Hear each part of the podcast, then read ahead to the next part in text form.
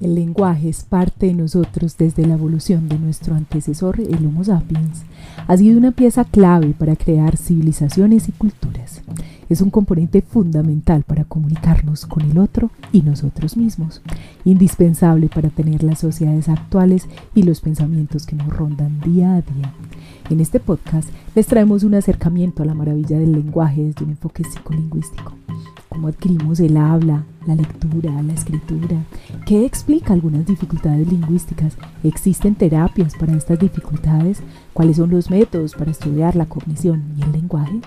Estas son algunas de las preguntas que se plantean en este campo de estudio.